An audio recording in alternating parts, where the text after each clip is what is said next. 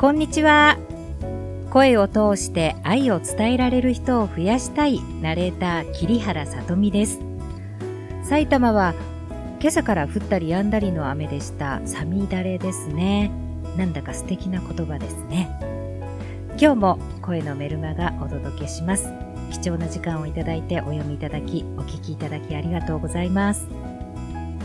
さて、いただいたご感想やお悩みをこの間からまとめていました。そうしたら圧倒的に多かった悩みがあります。皆さんは何だと思いますか？それは自分の声が好きになれないなんですね。じゃあ自分の声を好きになれたらどうでしょうか？例えば講師業だったら技術を楽しく伝えられるし声から人柄を好きになってもらえて話を最後まで聞いてもらえる。オーディションやプレゼンなど一生を決めるかのような大事な場面で印象づけられる。もしかしたら苦手な懇談会なんかで自己紹介にそれほど緊張しなくなるかもしれませんね。ちょっと心が軽くなりませんか？私はよく好きになってくださいと言いますが嫌いなものは嫌いなんだよ。な文句が聞こえてきそうです。実は、好きになる方法はあります。皆さんはこれまで話し方や発声の本を見たり、講座を受講したことがあったかもしれません。大抵教えてくれるのは、口を大きく開けてとか、しっかり声を出して明るく笑顔で、腹式呼吸は大切です。などでしょうか。当然私もそう習ってそう教えていました。大事なことだし、疑いもしなかったです。でも、それだけやっていても、自分の声に納得がいかなかったんですね。今となっては笑い話なんですけれど、大学3年のある日、学内で就活用のスーツを着て、カバンを持って友達と一緒にエレベーターに乗ったんですね。偉そうな教授がエレベーターに乗り合わせたので、何階ですか？と伺って、うやうやしくお辞儀しました。ですが、教授がみるみる不機嫌になるのが分かったんですね。君は就職活動中かね？はい、そうです。そのカバンは就職活動に持って行っているのかね？はい。間違っとる。間違っとる。ドアがスーッと開いて教授が不機嫌なまんま去っていきました。私と友人はもうあっけに取られたまま。たくさんのものを入れていくんですが、履歴書が折れることを避けたくって、絵画を保存できるような作りになっている美術用のカバンを用意してしまったんですね。スーツに合わないカバンです。今思えば本当恥ずかしい。ただ、その時に教授に時間はなかったと思うんですけれども、間違っとるの理由が知りたかった。私はその時めちゃめちゃ便利だと信じてましたから。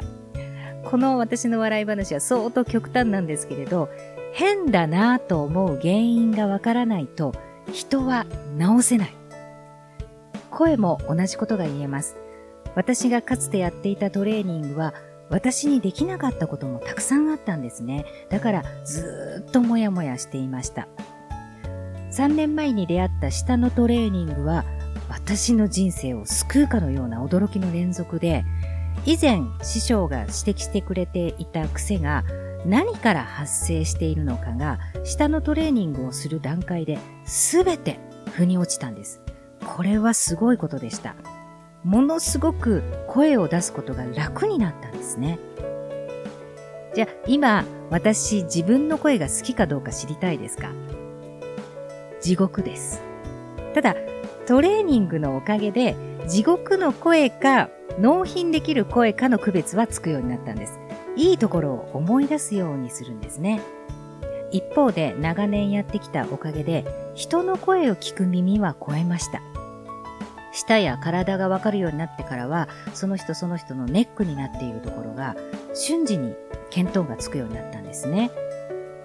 自分の声を好きになる方法は、簡単に言うと、自分の声の理想的な部分と嫌いな部分を判別する力を持つことなんです。ジッパ人からげに全部が嫌いと諦めないでください。最初から判別する力があるわけじゃないんです。できるようになると、一番相手の心に響く声で、どうしても伝えたかったことが、たちまち伝わるようになるんです。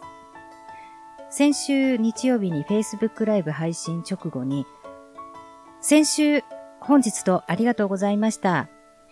疲れない聞きやすい話し方をしたいと思ってボイトレなどを探すようになったもののなかなかこれといったクラスがありませんでした。下トレに出会ってから目から鱗です。よろしくお願いいたします。というメールが届いたんですね。最大の問題は自分の声が嫌いなあまりに耳を背けてしまっていること。でも本番はやってきて仕方なく話してしまう。どうも伝わらないというループ。嫌な声を出し続けて悩む。ぜひ自分の声をとことん聞いてみてください。どこかに良いところはあります。ここのところ多くのご相談を受けるようになったので、さらに悩みを解決していける内容になるように全面的に講座を見直していました。新講座は6月のスタートです。その声ですよ、それそれと楽しく叫んでいる講座です。申し込みは今週末を予定しています。メルマガでは理想的な自分の声に出会えるヒントをこれからもお伝えしていきますね。本日もお読みいただきお聞きいただきありがとうございました。また来週お会いしましょう。